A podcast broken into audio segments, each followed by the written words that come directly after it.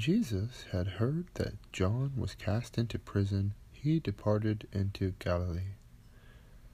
And leaving Nazareth, he came and dwelt in Capernaum, which is upon the seacoast, in the borders of Zebulon and Nephthalim, that it might be fulfilled which was spoken by Isaias the prophet, saying, "The land of Zebulon and the land of Nephthalim, by the way of the sea, beyond Jordan, Galilee of the Gentiles."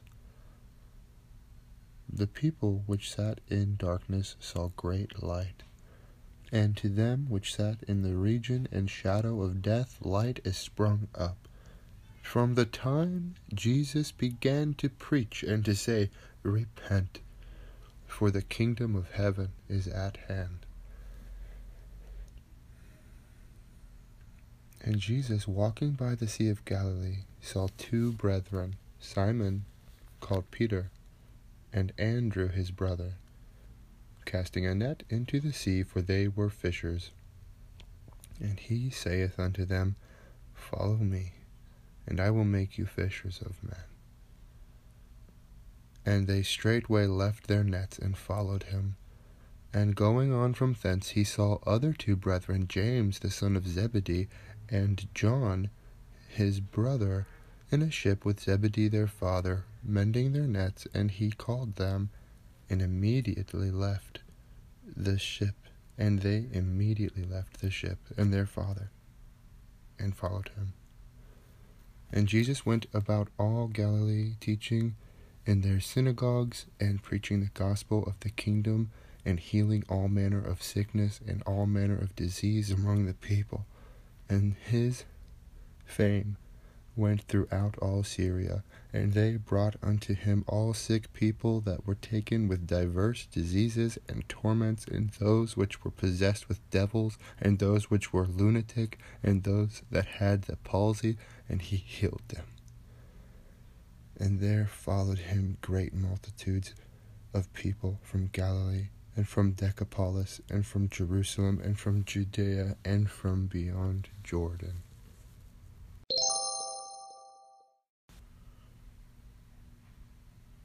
There was action that needed to be taken, and the Lord Jesus Christ is a God-man, man-God of action.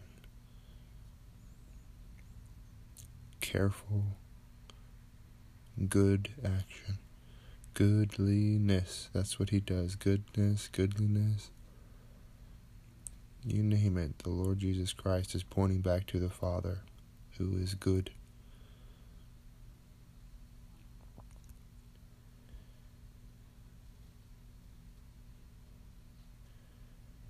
He's traveling.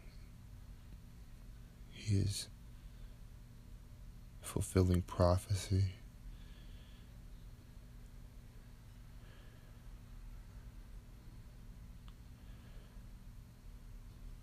And the people which sat in darkness saw great light. That is the Gentiles. The Gentiles saw a great light. That's Jesus Christ. That's the people that that's referring to. And to them which sat in the region and shadow of death, light is sprung up. I'm going to read that back. The people which sat in darkness saw great light, and to them which sat in the region and shadow of death, light is sprung up. These are two separate folds he's talking about, and he's making them one fold. The people which sat in darkness saw great light. That is the Gentiles. They realized that Jesus Christ is the Lord. The Holy Bible has a bunch of information about Jesus Christ. It was a great light, and they want to cleave to it. Some of the Gentiles decide to be converted. And to them which sat in the region and shadow of death, light is sprung up. That is the Israelites. The Is- Israel is in a dangerous location. They are surrounded by people. And it's and King David had to go through many wars. It was the land, the valley of the shadow of death. That's what that is. when there that you've heard that psalm, as I walk through the valley of the shadow of death. That is a psalm that talks about the land Israel being surrounded by swords and some bows. So they are a people that are coming out of the shadow of death. They were considered less than dirt, the Israelites. They were the slave labor of Egypt, and there was an intervention, a big divine intervention for them. And Jesus was thorough. He was saying the truth. Repent, for the kingdom of heaven is at hand. That is the truth. Repent, for the kingdom of heaven is at hand. Let him guide you into peace that only he can offer you. Repenting when you haven't done anything wrong, you shouldn't do that. But if you remember something you did wrong, you can talk with him about that. That's repenting. And it, sometimes they don't come to us for years later. We forget about that. And then they come back to us, and maybe we wonder, where did that come from? I thought that was done and over with. I can't believe I'm thinking about that right now and feeling into that. And sometimes we try to reject that. We won't feel into it. We won't have any feeling or thinking into that. We won't have remorse. We won't have repentance. And it comes back to us for a good reason. We need to repent. And Jesus, walking by the Sea of Galilee, Galilee, saw two brethren, Simon, called Peter, and Andrew, his brother, casting a net into the sea, for they were fishers. He wanted them. He chose them as his disciples. He knew ultimately they would choose him, and he let them come to this. It took them a while. He had to be patient because he was wanting them to have patience, because he knows how important patience is. He says, follow me and I will make you fishers of men. He offered them not a bribe. There was no bribe. He just told them the truth.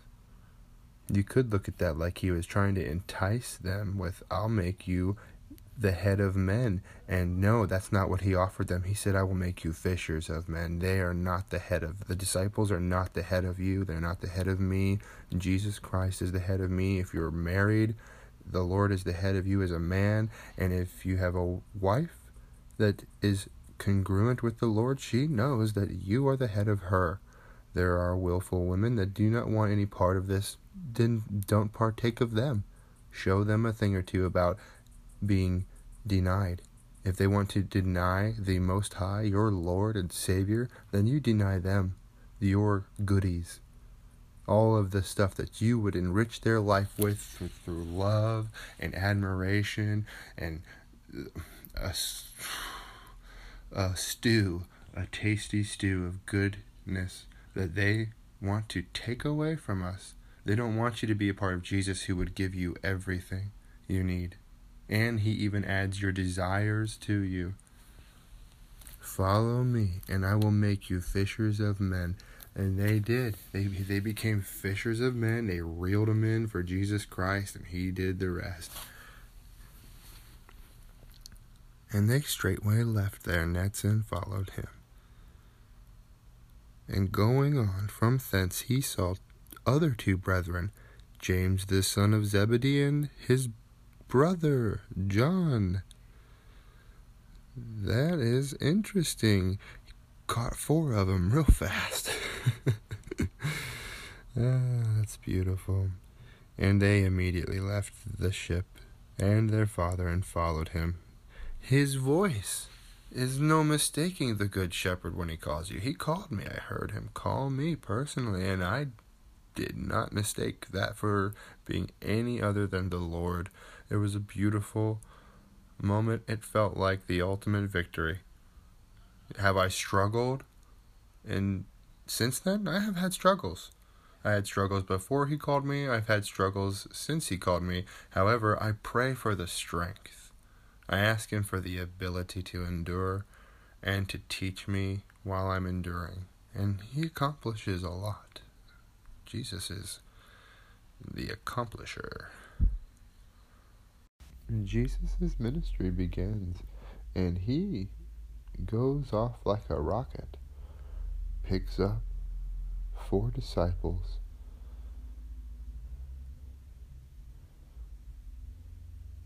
he has a lot in his heart he has to worry about. John, who was cast into prison, but he must be about the Father's business, and he is going to preach and witness boldly. And Jesus went about all Galilee, teaching in their synagogues and preaching the gospel of the kingdom. Excuse me, and healing all manner of sickness and all manner of disease among the people. His fame went throughout all Syria, and they brought unto him all sick people that were taken with diverse diseases and torments, and those which were possessed with devils, and those which were lunatic, and those that had the palsy, and he healed them. He was a healing machine. He became famous. Now, we know that Jesus was not here for his glory. He was here about the Father's, and he was here to sprinkle glory on for us. He was not here for his own glory at all.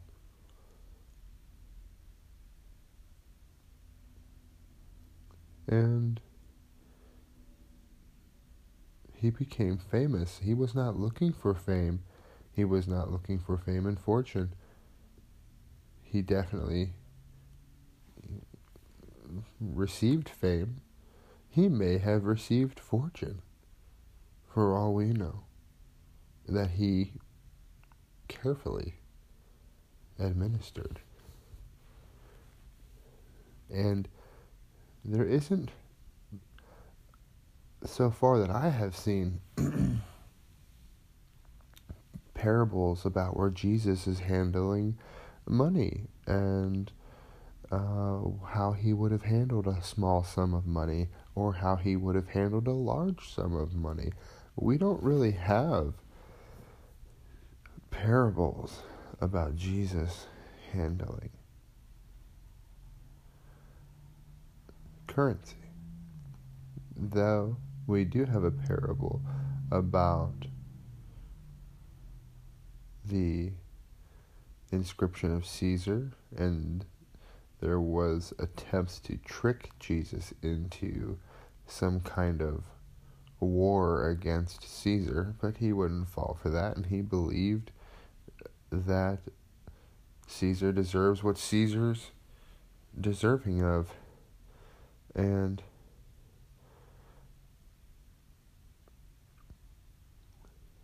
so he did huge things, great deals, great ordeals, extraordinary. And there followed him great multitudes of people from Galilee and from Decapolis, and from Jerusalem, and from Judea, and from beyond Jordan. This is a popular individual. So,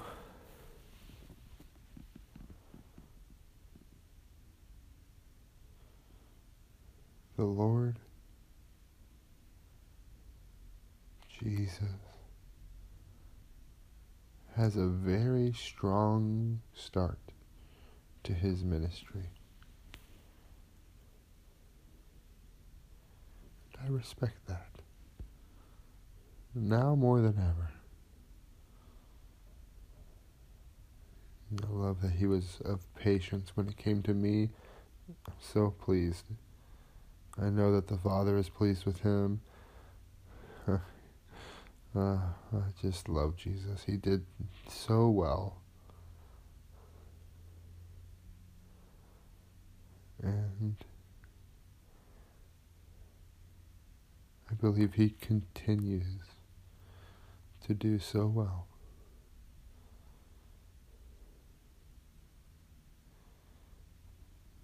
Let him light up your night. Let him walk you through the day.